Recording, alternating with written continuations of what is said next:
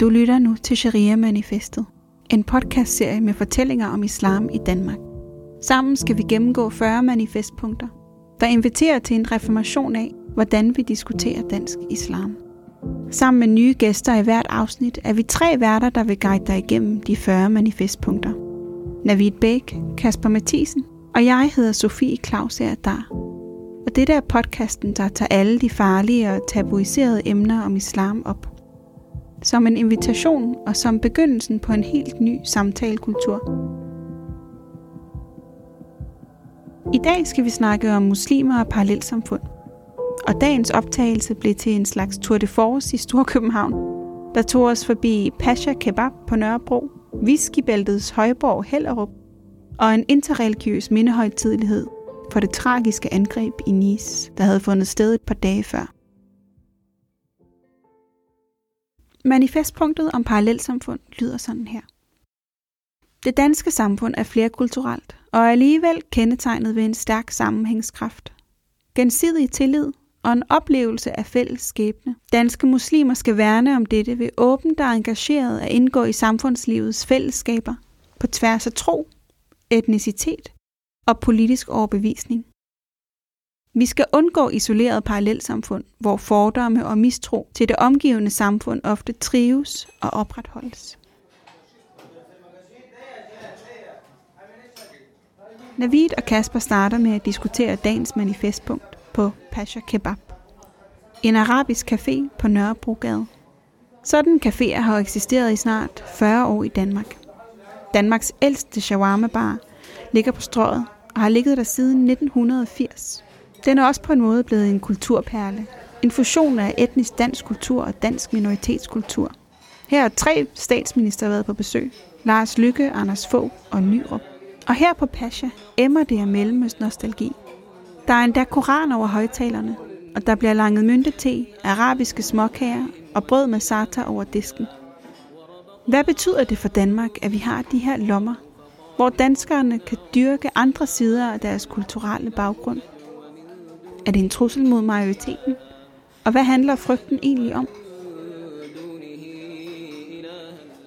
Navid, du har jo inviteret os øh, her til Pasha, restaurant Al-Pasha, som ligger på Nørrebrogade øh, to hundrede og seksten. Men hvorfor er det lige præcis det her sted, du har, øh, har valgt at sætte os i stævne i dag? Ja, det er, øh, det er jo fordi, at det er helt oplagt øh, at komme øh, til Nørrebro. Øh, når vi skal snakke omkring øh, vores manifestpunkt, som hedder Parallelsamfund. Navid Baig er imam ved Rigshospitalet og P H D-studerende ved Oslo Universitet. Navid har også i de sidste ti år arbejdet med dialogarbejde mellem verdens religioner, og så besidder Navid en kæmpe stor teologisk viden, som han formidler med sit rolige og blide gemyt. Det er jo bare en smeltedil af, af forskellige kulturer, tøjstil, øh, øh, gastronomi, øh, religioner og religiøse klædedragter. Øh, når vi snakker omkring parallelsamfund øh, og det med, at, at, at der er noget flerkulturelt, jamen, så taler jeg ud fra den præmis om, at vi lever i dag side om side med forskellige opfattelser af, hvem vi er, som kommer til udtryk på mange, mange forskellige måder. Altså jeg kan, nu har jeg jo øh, jeg har boet her i, i tyve år efterhånden på Nørrebro, og nogle gange så har jeg besøg af min, mine forældre blandt andet. Øh, min mor er jo også vokset op på Nørrebro øh, en gang i tidernes morgen, nærmest i halvtredserne. Og når vi går tur på Nørrebrogade her, så siger hun, jamen det er jo ligesom at komme til en anden verden.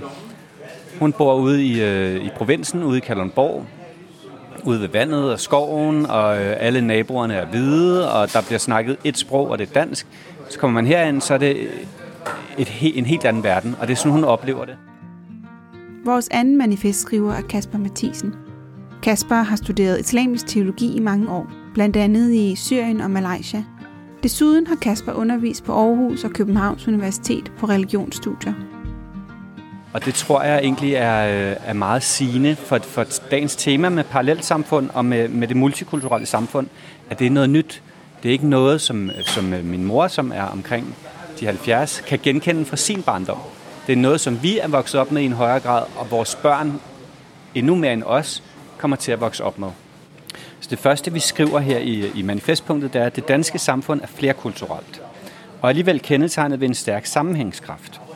Der ligger rigtig mange nøgleord i det her, og jeg synes øh, lige præcis det her med, med tillid, det er simpelthen alfa og omega for et samfund, og det er der, vi som muslimer skal være bevidste om, hvem vi er, hvor vi kommer fra og hvilken rolle vi spiller i det her samfund. Vi spiller en rolle som en, en faktor, som er ny og som er fremmed for mange. Og derfor så er det vores ansvar at, at opbygge en tillid. Og jeg kan sagtens forstå, hvorfor folk føler sig troede på det her område, på det her felt. Og hvorfor de har en mistillid. Øh, og, og der mener jeg virkelig, at vi som muslimer skal være bevidste om, om vores ansvar i forhold til det her. Det er jo først, når der kommer noget andet, noget fremmed i, i, i, i godseøjen, at man opdager, at man er anderledes. At man føler sig troet, som du er inde på. Og opdager, at der er noget, der kører parallelt her. Øh, og, og det fordrer til, at man tænker, men hvem er vi så? Og hvordan skal vi agere i det her? Øh, og det er jo et eksistentielt spørgsmål også, øh, som, som, som vækker i os, når vi ser nogen, som er anderledes, og nogen, som er, er, er fremmede. Øh, og på, på sin vis er vi jo alle sammen fremmede, og kan være fremmede i forskellige situationer. Det, der ligesom er, er nøglen til, at man på trods af de her forskelle kan øh, omgås hinanden og respektere hinanden, det er det, vi skriver i det, i det følgende i, i manifestpunktet.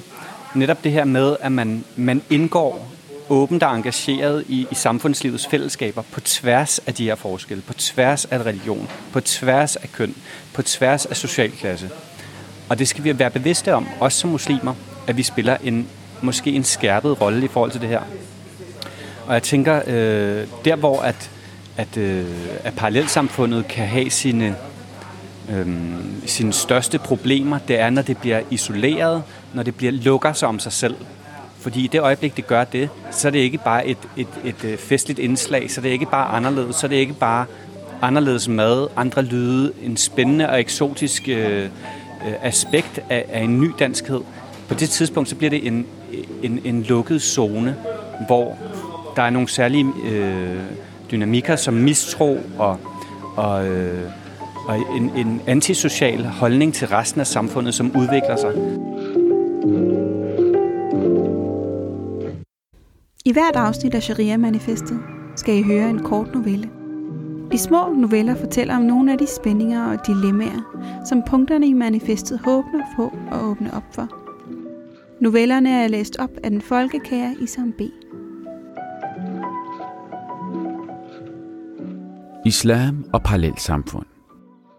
Gamle Abdul Karim slår øjnene op og kigger ud af vinduet. Det regner tungt på Nørrebro. Med møje og besvær får han sat sit aldrende legeme op i sengen. Ryggen og nakken gør som altid ondt, når han vågner. Alle hans bevægelser går langsomt. Han smiler for sig selv ved synet af en pige, der kommer gående på gaden neden for vinduet. Hun har stort grønt hår og en sølvkæde, der går fra næsen til øret. Hun lytter til musik på sine hovedtelefoner og smiler over hele ansigtet, som om hun ikke har opdaget, at vejret er gråt og trist. Som en solstråle midt i gråvejret, tænker han. Abdul Karim kom til Danmark fra Marokko i nitten halvfjerds. Han arbejdede i Danmark i fyrre år. Inden han gik på pension i to tusind og ti. Med sin kone Fortemmer, der kom til Danmark i nitten seksoghalvfjerds, har han seks voksne børn. En er skolelærer, en har en blomsterforretning, en er læge, en er politibetjent, en driver en restaurant, og den sidste er snart færdig med sin ingeniøruddannelse på D T U.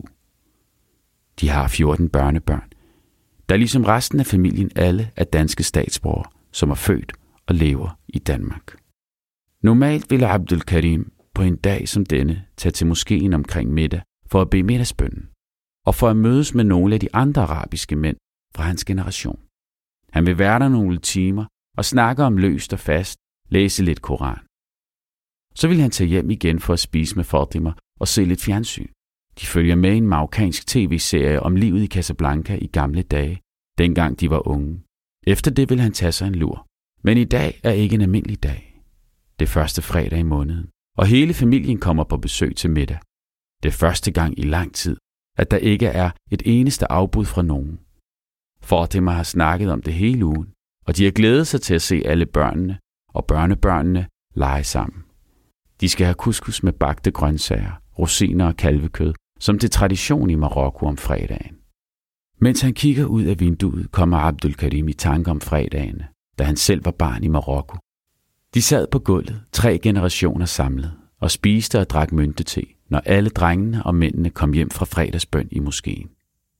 Han kan stadig huske sin farfars lange hvide skæg og hans tykke, brune briller. Det er ham, gamle Abdul Karim, som han er opkaldt efter, og det var ham, der lærte ham sin første sutter fra Koranen. Abdul Karim kan pludselig høre Fortemmer og to af deres døtre rumstere i køkkenet. Han kan også høre et par børnebørn, der taler dansk, mens de leger. Duften af mad og hjemmebagt marokkansk brød gør ham sulten. Han rejser sig op, finder sin morgenkåbe, der hænger bag døren, tager brillerne på og kigger ind i spejlet. Han ligner sin farfar. Det samme hvide skæg og et par tykke briller. Måske kan han lære en af børnene en sutter fra Koranen i dag. Han træder ud i lejligheden med det største smil, han kan finde, og giver dem alle sammen et stort og kærligt kram. Jamen altså, nu har vi jo så haft den her historie. Vi har hørt den her historie om gamle Abdul Karim, som har, har boet i Danmark i fyrre år og arbejdet her i, i fyrre år, og nu er pensioneret. Og det, jeg tænker, nu, nu har vi jo snakket om alle de her cases. Det her, det er jo folk, vi kender på en eller anden måde, de, de folk, der ligger i de her historier. Og jeg synes, det smukke øh, ved, ved historien om Abdul Karim, som i virkeligheden mere er et stemningsbillede. Der sker jo ikke så meget i historien, men at det er en mand, som har fundet en balance. Selvfølgelig skal der være plads til, at han spiser det mad, som, som han kan lide, taler det sprog, som, som er hans modersmål i hans eget hjem, at han følger med i de tv-serier, som, som, som, som, som skaber en, en tryghed og, og, og nogle gode minder i sit eget liv. Samtidig med, som vi kan se, at hans, hans børn er aktive, øh, positivt, aktivt deltagende samfundsborgere. Der er mange gode pointer i det her. Det, det fortæller også, det er jo en typisk og klassisk billede af, hvordan de første, første generations indvandrere kom. De fik arbejde, de øh, bosatte sig, de fik familie, øh, og, og egentlig så ønskede de sådan set bare at brødføde deres familie, og ønskede, at deres børn skulle gå i skole og få god uddannelse, og samtidig sendte de nogle penge til deres hjemland, så deres andre søstre kunne, kunne blive brødfødt, ikke? Og, og kunne overleve sådan set. Og, og det er jo det billede, vi har i de fleste indvandrerfamilier fra tresserne og, og halvfjerdserne. Nu er vi så nået til et andet segment, hvor det netop er politibetjenten, det er advokaten, ikke? Det er mekanikeren, det er taxichaufføren, det er de studerende øh, med muslimsk baggrund, som tager et skridt længere ind i samfundet og bliver gift på tryds og tværs. De øh, kan arbejde og pendle nogle gange i rigtig, ret, rigtig lang tid for at nå frem til arbejde. De vil gerne have livskvalitet. Det handler ikke altid om penge og tjene de fleste penge. Det handler også om, hvor de skal bo, og det handler om, øh, hvor er det, der er fredeligst. Det er så ja, allerede øh, for mit vedkommende lige nu. Det der med, at man kommer ud og bryder nogle af de her parallelstrukturer, der er. Og den udvikling, den er i gang, og så på den måde er jeg, er jeg ret optimistisk. Vi skal nu tilbage til to tusind og sytten. På det tidspunkt var Inger Støjberg Danmarks integrationsminister, og hun prioriterede blandt andet, at regeringen afsatte treoghalvfjerds komma fire millioner kroner til en omfattende handlingsplan. Det var en handlingsplan, som Inger ønskede skulle forebygge æresrelaterede konflikter og negativ social kontrol, især af børn og unge.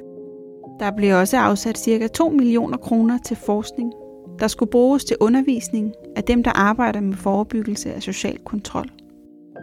Men der skete noget lidt pudsigt, da rapporten kom i udbud, og forskere ansøgte om at skulle stå for forskningen. Det endte i hvert fald med, at der var nogen, der følte, at det var de forkerte hænder, som opgaven var faldet i. Forskerne Bo Wagner Jørgensen og Sofie Danneskiold-Samsøe havde ikke fået opgaven tilbage i to tusind og sytten. Og tre år senere skrev de et debatindlæg, hvor de ikke mente, at Støjberg havde fået valuta for sine penge med det forskerhold, der havde vundet opgaven. Danneskiold og Sørensen mente, at rapporten om minoriteter i Vollsmose simpelthen afviser begrebet ære og giver i stedet majoritetssamfundet skylden for den sociale kontrol. Begrundelsen for valget af Lise Galal og Louise Lund Liebmann, som fik jobbet, var, at de var kommet med en nyskabende tilgang. fjorten dage efter svarede Galal og Liebmann på kritikken i endnu et debatindlæg. Deres afsluttede rapport Magt og Mulighed om tidlige indsatser over for social kontrol afviste på ingen måde eksistensen af social kontrol, men beskrev i stedet, hvordan de så begrebet ære som et langt mere komplekst begreb, Men på det tidspunkt, der var bolden begyndt at rulle. Men jeg forstår ikke, at man ikke kan svare på, om det skal fjernes fra hjemmesiden. Altså, det ved jeg ikke, om der er politisk flertal, der kan pålægge ministeren at gøre. Men jeg synes, det er helt åbent. Og Galal og Liebmann blev virvlet ind i en mediestorm, hvor det blev proklameret, at deres rapport først var blevet fjernet fra ministeriets hjemmeside, og at de sidenhen var blevet fyret af Mathias Tesfaye. Der blev sået tvivl om, det var moralsk forsvarligt, at politikere afviste forskning, blot fordi det ikke stemte overens med deres politik. Og om vi måske ender ud i, at politikere kan købe sig til forskere, der skal bevise, hvad de allerede tror. Liebmann og Galal har efter deres debatindlæg afvist at snakke med medier. Men vi har fået lov til at fange Louise Lund Liebmann, en grå corona-eftermiddag med børnene i baggrunden. Interviewet var over Zoom, og vi undskylder for de forstyrrende lyde. I den første del her, så snakker Louise om social kontrol og stedsidentitet, og især omkring, hvad for nogle strategier man har, når man bor i en ghetto, og hvordan det er, at man har et kæmpe mediefokus på, at man bor i en ghetto. Sådan helt basalt, så man lige får lidt øh, baggrund, hvem er det, vi snakker med. Yes, okay. Ja, men øh, jeg hedder Lise Lund Liebmann, og jeg er P H D i religionsvidenskab. Øh, jeg skrev min P H D om kategoriseringen af vold af etniske minoritetskvinder, og i den forbindelse øh, handlede P H D emnemæssigt om, om æresrelateret vold i Danmark. Og så har jeg sammen med min kollega øh, Lise Galal, der er antropolog, øh, ude på B U K har vi så skrevet den her rapport, magt og mulighed, som... Øh, som sådan en form for myndighedsbetjening. Det var, at vi ville gerne til et såkaldt sådan udsat øh, boligområde, altså, eller det, som man i Danmark kalder et ghettoområde, og så et mere sådan gennemsnitligt provinsby øh, og interview der også. Og det, der var lidt interessant, kan man sige, det er, at vi ikke kunne se, at, at, at, øh, at folk i Vollsmose øh, oplever større grad af problemer med social kontrol eller ære for den sags skyld. Og det ved man jo også fra forskning, at social kontrol kan også foregå, hvis nu vi snakker i forhold til etniske minoriteter og muslimer osv., at social kontrol kan jo også foregå på tværs af landegrænser. Altså øh, familie, der kontrollerer på hjemlandet osv. Så, så det, på den måde øh, spiller det jo meget godt sammen. Altså det underbygger jo meget godt, at det ikke har nødvendigvis særlig meget at gøre med, hvor man, man bor. Man kan se, at hvad hedder det... Øh, at det der med at bo et bestemt sted har en ret stor betydning for, hvordan man forstår sig selv. Altså, det er en meget stærk identitet, om man bor i en ghetto, eller om man ikke bor i en ghetto. Øh, og at de har mange forskellige strategier for det, og øh, man vil gerne flytte ud, og hvad hedder det, der er mange, der i tale sætter det der drøm om at få en villa og en vovse. Måske ikke så meget, men altså sådan den der sådan, kernefamiliedrøm.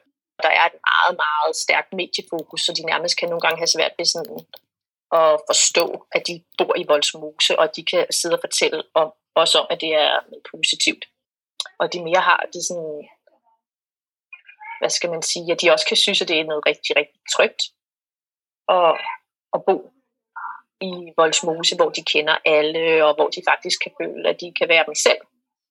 Øh, og de, som, de kender kulturen og miljøet og sådan noget, men samtidig er udfordret af dels de, den stigmatisering, de oplever, men den oplever de jo altså ved at være bosat der, men den oplever de selvfølgelig primært, når de så kommer udenfor, hvad skal man sige, øh, Vollsmose, ikke? Altså mange af vores yngre øh, informanter, de, øh, det er mange, meget dem, der har den der strategi med at flytte ud, og som også gør det i forbindelse med for eksempel, at de skal på uddannelse, tager en uddannelse i for eksempel København, eller får et godt jobtilbud.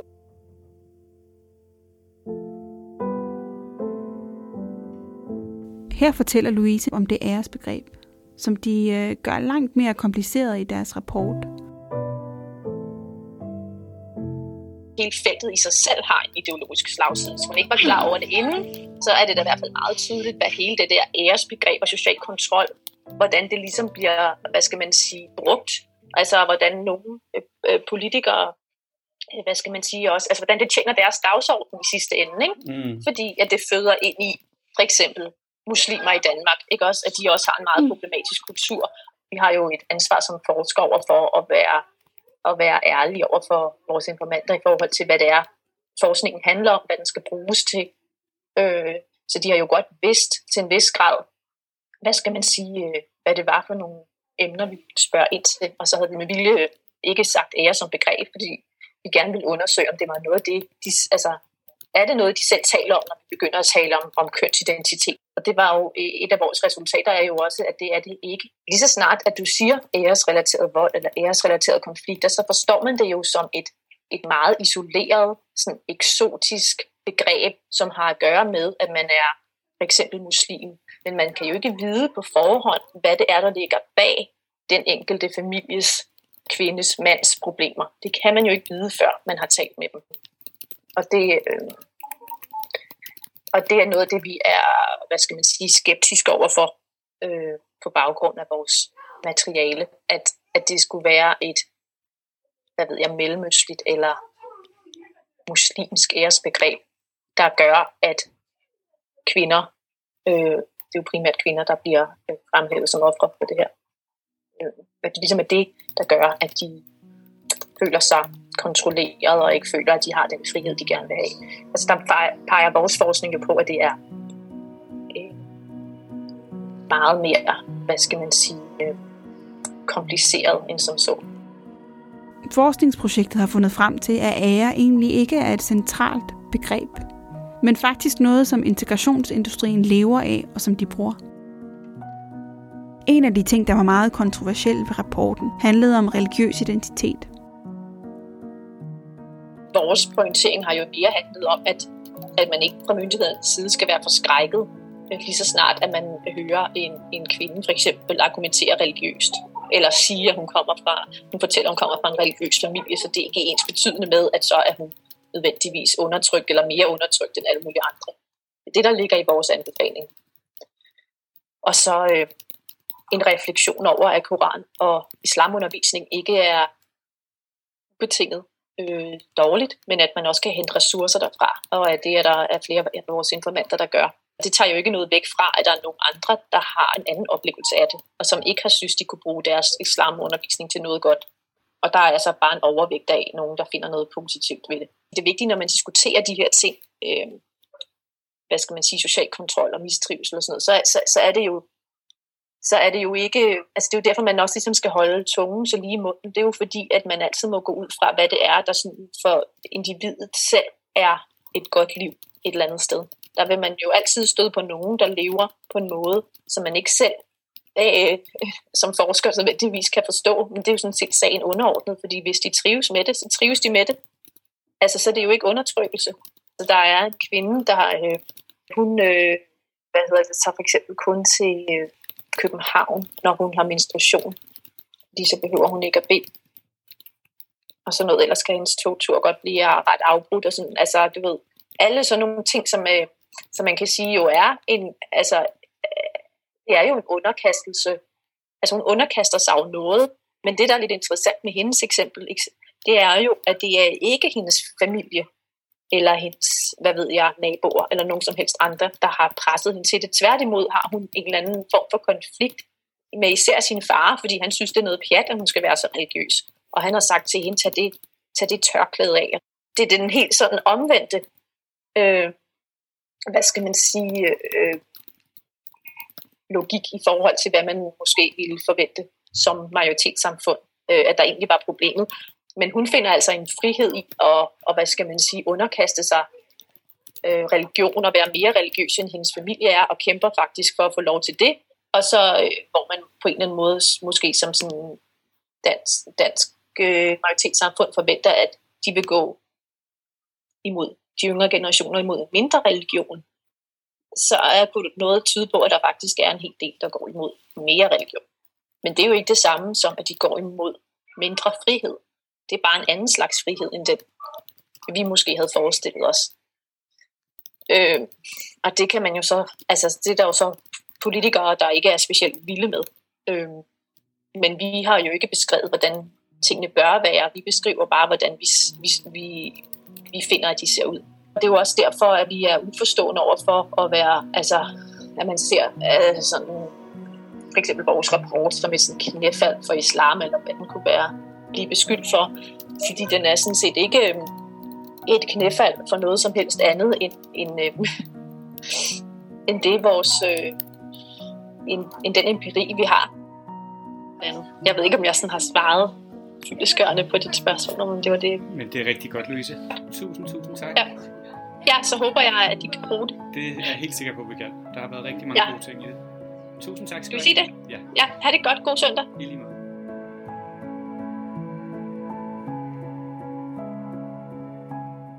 Vi tager fra det ene parallelsamfund til det næste, og fra den ene ekstrem til den anden.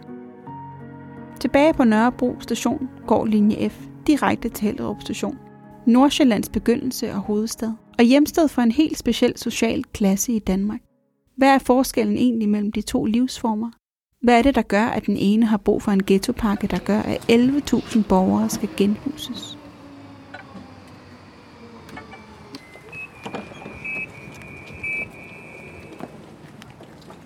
En anden vigtig pointe i forhold til parallelsamfund, det er parallel retssystemer og retsforståelser.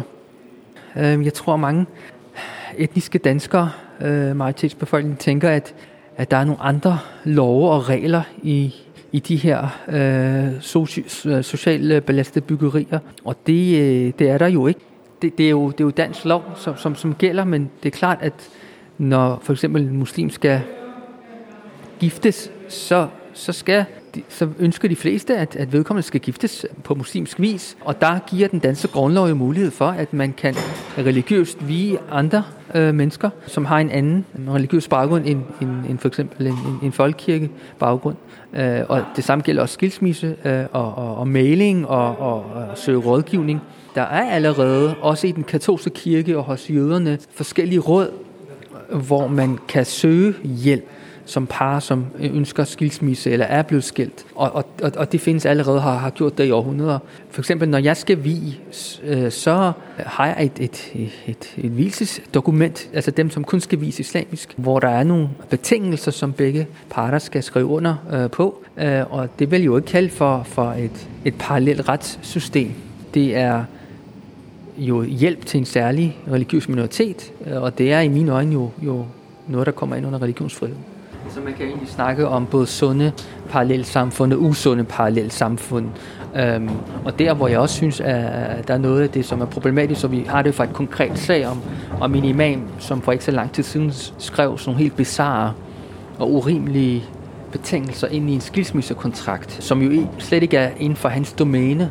Og, og, og så meget magt har han ikke, og det burde den heller ikke have, til at diktere, hvor langt øh, kvinden skal bo fra, fra sin mand, og i forhold til børn, og hvordan opdragelsen skal ske. Det med, hvem der skal have børnene, og hvor langt man skal bo fra hinanden, det er alt sammen noget, som, som vi allerede har i offentlige instanser til at tage sig af, og det er for eksempel familieretshuset. Så jeg, der er ingen tvivl om, at, at der er enkelte episoder, hvor øh, tingene de, de kører af sporet. Altså, jeg skal være den første til at, til at indrømme, at jeg elsker at jeg bor i et område, hvor der ligger en moské. Jeg elsker, at jeg bor i et område, hvor jeg ved, at maden er halal, når jeg går ud og køber det. Jeg elsker, at jeg bor i et område, hvor jeg kan sige salam alaikum til mange af mine naboer. Og dem, der ikke er muslimer, kan jeg også hilse på. Det er ikke det, der er spørgsmålet. Men når der er en velkendthed, og der er en hjemlighed, at vores families identitet også er noget, som er repræsenteret i, i nærmiljøet, det synes jeg er, er ekstremt værdifuldt. På den anden side, så kan jeg sagtens se den bekymring, og jeg synes også, at vi skal, som muslimer skal være meget lydhøre over for de problemer, der er i, i de her miljøer. Altså øh, blandt andet, når den sociale kontrol bliver meget negativ, når det bliver noget, unge mennesker oplever som en undertrykkelse, som en... Øh, som en spændetrøje, som noget, de, øh, de skal kæmpe imod. Og i sidste, i sidste ende, hvis de vil gøre op med det, bliver nødt til at bryde med på en meget abrupt måde. Alle de her ting, som vi ved, der sker i, i de såkaldte parallelsamfund. Social kontrol, negativ social kontrol, undertrykkelse, vold. Man har ofte et andet adgang, en, en, en anden mentalitet i forhold til, til at snyde med sociale ydelser. Alle de her ting, der skal vi som muslimer virkelig gribe i egen barm og turde tale om det og turde gøre op med det. Alle de her ting, det er jo nogle negative bivirkninger af selvisolation. Af at man ikke er ude at interagere, at man ikke øh, ser det både som sin ret, men heller ikke som sin pligt at gå ud øh, og tage ved lære og tage, tage, tage, og tage del i samfundet. Altså den, den, øh, den, øh, den sociale og økonomiske situation for, for hvad man siger, etniske danskere er faktisk uændret. Altså etniske danskere bliver rigere og rigere. Der, hvor man kan se skellet, og hvor man kan se øh, grøften blive større og større, det er, at der kommer den her underklasse, som er etnisk betinget, og ofte tit også religiøst betinget. Så parallelsamfundet øh, kan skabe en tryghed, men det er en falsk tryghed, fordi det ender med, at den næste generation og den næste generation bliver dårligere uddannet, bliver do- har dårligere muligheder, har sværere ved at bryde den sociale arv, fordi de vokser op i miljøer, hvor der simpelthen ikke er voksne forbilleder, som, som, øh, som kan, kan have den funktion og bringe dem videre og bringe dem til noget andet.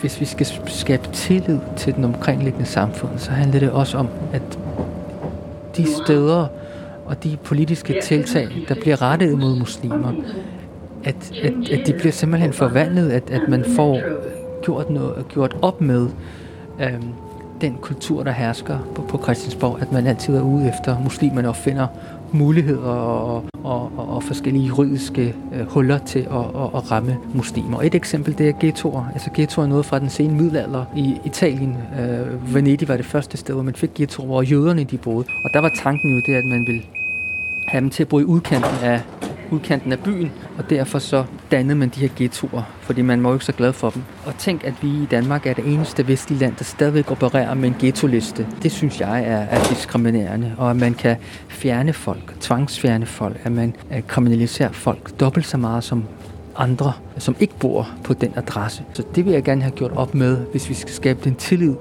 at, at at der er nogle steder, hvor, hvor man kan mødes, hvor, hvor politikerne indser, hvad er virkeligheden, i stedet for at gå, gå hårdt hele tiden øh, til den. Det skaber i hvert fald ikke tillid. Og der har man jo som mennesker brug for anerkendelse. Det er et andet meget vigtigt begreb, anerkendelse. Bare det her med, at, at, at når en statsminister går ud og siger Eid Mubarak, at hvor mange muslimer de føler sig accepteret og anerkendt, fordi der er nogen, der har lykønsket dem. Og, og, og, og der skal man, uanset om man bor i et parallelt samfund eller ej, være god til at komme hinanden ved og glæde sig over andres glæder. Vi ser i København for eksempel en udvikling hen imod, at der er skoler, som er specifikt indvandrerskoler og skoler, som er specifikt hvide skoler. Altså man kan se det, den her uheldige udvikling, hvor at der sker en isolation, også fra muslimernes side, hvor man, som når man er færdig med niende klasse eller tiende klasse som, som ung muslim, vælger et miljø, hvor man føler sig anerkendt eller man føler sig tryg, fordi der er flere indvandrere, fordi der er flere muslimer. Det her det skal vi simpelthen gøre gjort op med, for det er ikke en, en, en, en god model, hverken for os eller for samfundet øh, generelt. Jeg kan godt følge ideen bag nogle af de her indgreb, der er over for såkaldte ghettoer. Det er miljøerne, der læber, det skaber den her sekundære socialisering. Det er i skolerne, det er i nærmiljøet. Hvis du bor i Mølleparken, så er din hverdag defineret af, at der er nogle normer, der er nogle grupper, som er meget til stede i, i, i gårdmiljøerne på gaderne, som også kan, kan, kan være direkte farlige. Altså du har banderelateret kriminalitet. Hvis du har børn i de miljøer, er der en vis chance for, at de ender op i det her, de her miljøer, fordi der er simpelthen ikke... Altså, sådan virker unge mennesker bare. De bliver tiltrukket af pling-pling, og de bliver tiltrukket af, af status og det, der ligner magt. Og banderne ligner magt, det ligner status, det ligner noget, der kunne se fornuftigt ud. Så snart at den, den form for, øhm, for norm får lov til at etablere sig, og det har desværre etableret sig rigtig mange steder. Vi ser det hele tiden i københavnske nyheder, i de større danske byer, at der er de her parallelle miljøer, som desværre er meget knyttet til både muslimske miljøer og indvandrermiljøer, hvor der, det simpelthen er, er, er løbet lettere løbsk. Jeg siger ikke, at vi, vi nærmer os de franske forsteder, eller de svenske forsteder, eller, mm. eller Belgien, hvor problemet er meget, meget større. Men vi skal som, som muslimer være virkelig bevidste om, at det her, det kan også gå, det, det rammer os selv. Altså vi skyder os selv i foden, hvis ikke selv vi også tager initiativ for at få, få skabt nogle andre normer og gjort op med den her form for øh, både øh, dårlig opdragelse, dårlig negativ social arv, negativ social kontrol. At vi ikke bryder med det, det er vores eget ansvar i bund og grund. Og det kan godt være, at der skal pumpes penge ind, og staten spiller en stor rolle, og vi har et velfærdssamfund, men vi har som muslimer hoveddelen af ansvaret for det her. Vi er jo sådan set enige, kan man sige, meget af det, men, men ja. Der er nogle nuancer, der er nogle ting, der skal siges. Øh, Ja. Og, der, der, ja, og der er nogle øh, svære valg, der skal tages, ikke? Øhm, og det er jo det, vi vil med manifestet. Det er jo netop at, at sådan gå lidt hårdt til den og så sige, meld klart ud, ja, meld klart ud, selvom det gør ondt øh, hos nogen på den ene eller anden side. Men det der med selvansvar, det er så vigtigt. At, at vi, som vi hviler på en sovepude og tror bare, at alt bare sker, ikke? Og af sig selv, det gør det jo ikke. Hellerup. Toget kører ikke videre. Vi beder dig forlade toget, så vi kører toget. Du lytter stadig til Sharia Manifestet, og jeg hedder Sofie Klause, og der vil jeg oprindeligt startede vores optagelser. Der begyndte Kasper og jeg at optage nogle små voxpop-interviews med gæster på caféen Kaffehuset. De er selvfølgelig i dag blevet suppleret med mere lockdown-venlige interviews, som vi har foretaget på gaden og i parker, for at høre, hvad de tænker om muslimske parallelsamfund. I dag skal I høre Sahel, som vi interviewede på Kaffehuset, og Chabine på en gåtur i Valbyparken. Kasper og jeg får hurtigt øje på en bror, der sidder alene bagerst i lokalet.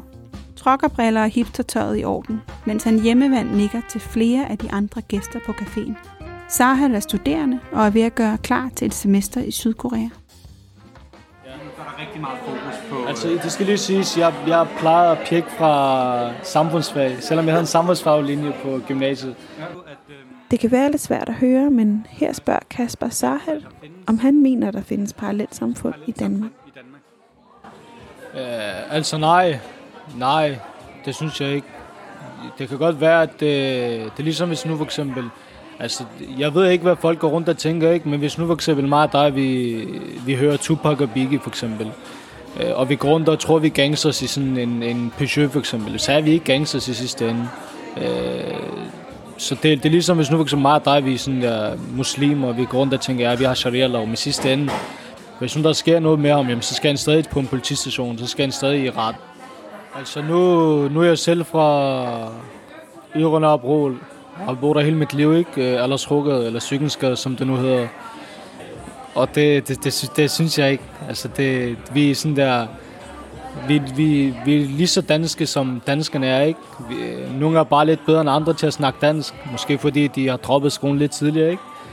Men det er jo igen, det er regeringen, som har sagt, at det her, det er en, en ghetto, ikke? Øh, Men hele min gruppe for eksempel, de er alle sammen enten uddannet eller eller er ved at læse under eller er ved at blive uddannet, ikke? Så det, altså jeg føler ikke, jo selvfølgelig der er kriminelle her og der. Der er også kriminelle, der bor i Søborg og Hellerup og Charlottenlund. Men det er bare, jeg, jeg tror bare det kaldes et ghettoområde, fordi at, at der er så mange med anden etnisk baggrund der derhen, ikke?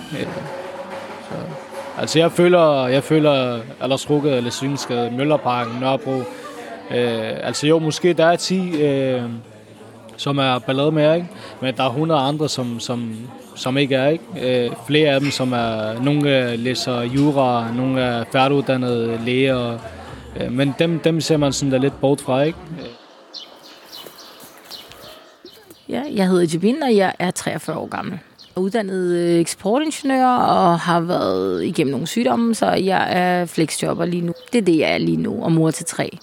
Og kone til en. Vil du mene, at vi har parallelsamfund, muslimske, usunde muslimske parallelsamfund i Danmark? Jeg selv voksede op på Nørrebro. Øh, født og vokset op der. Og jeg kunne ikke se nogen parallelsamfund. Øh, det var midt i, lige ved siden af Mølleparken. Ja, vi legede meget, men vi var meget blandet. Der var ikke noget med, at det var kun den ene flok eller den anden flok, og vi var blandet alle sammen.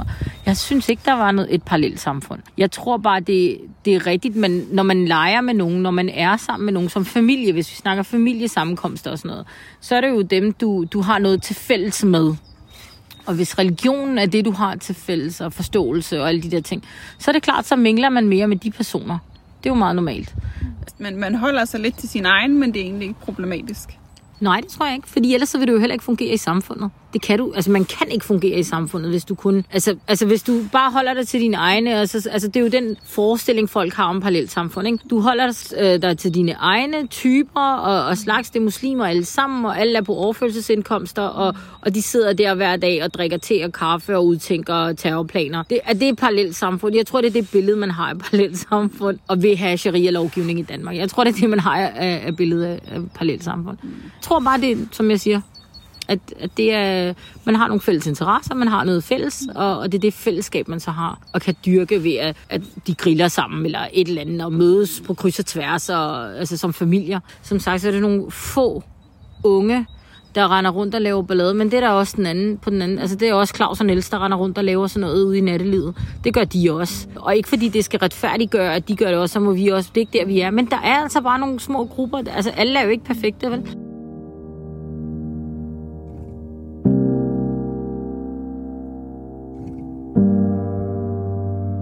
Vi Vi afslutter programmet om parallelsamfund på en trist note.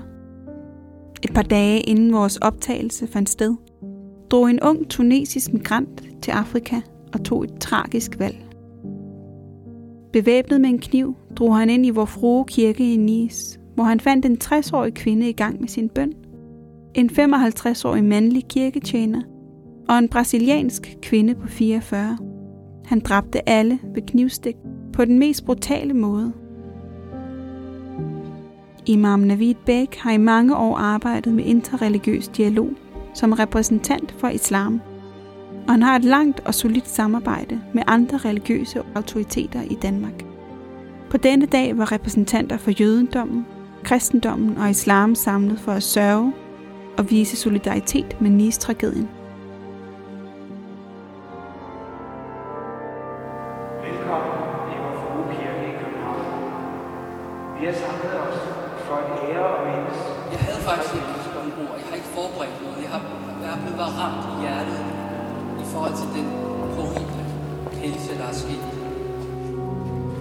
Den her tragedie, som, som har ramt Europa mange gange nu, hvor at det er folk med muslimsk baggrund og ofte også en, en, en muslimsk, hvad kan man sige, sprogbrug, som står bag de her meget voldelige og meget ekstreme og meget destruktive angreb på deres, på deres samfund i virkeligheden. Og på, på andre grupper fra deres samfund, enten det er jøder, som du nævner, eller ateister, eller øh, kristne, som det var i, i Frankrig i går. Altså der har vi som, øh, som muslimer i Europa et, et kæmpestort problem. Altså det her, det er simpelthen en... En, en konsekvens netop af parallelsamfund, der er blevet, der er gået galt. Det er et spørgsmål om, tror jeg, at nogle holdninger, nogle grader af mistro og nogle grader af foragt, måske direkte had til øh, det omgivende samfund, får lov til at ulme og vokse. Netop fordi, at man har opbygget en, en meget iso- selvisoleret øh, parallelkultur.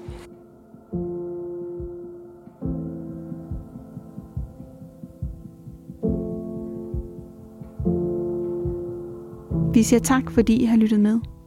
Og næste gang kan I glæde jer til at høre afsnittet om køn og islam, hvor vi skal snakke med Saadia Sheikh, som kommer fra Sydafrika. Hvis I synes om, hvad I har hørt, så vil vi sætte stor pris på støtte til vores arbejde. Find information om os på Facebook-siden Sharia Manifestet, hvor I også kan være en del af debatten og følge med i kommende afsnit.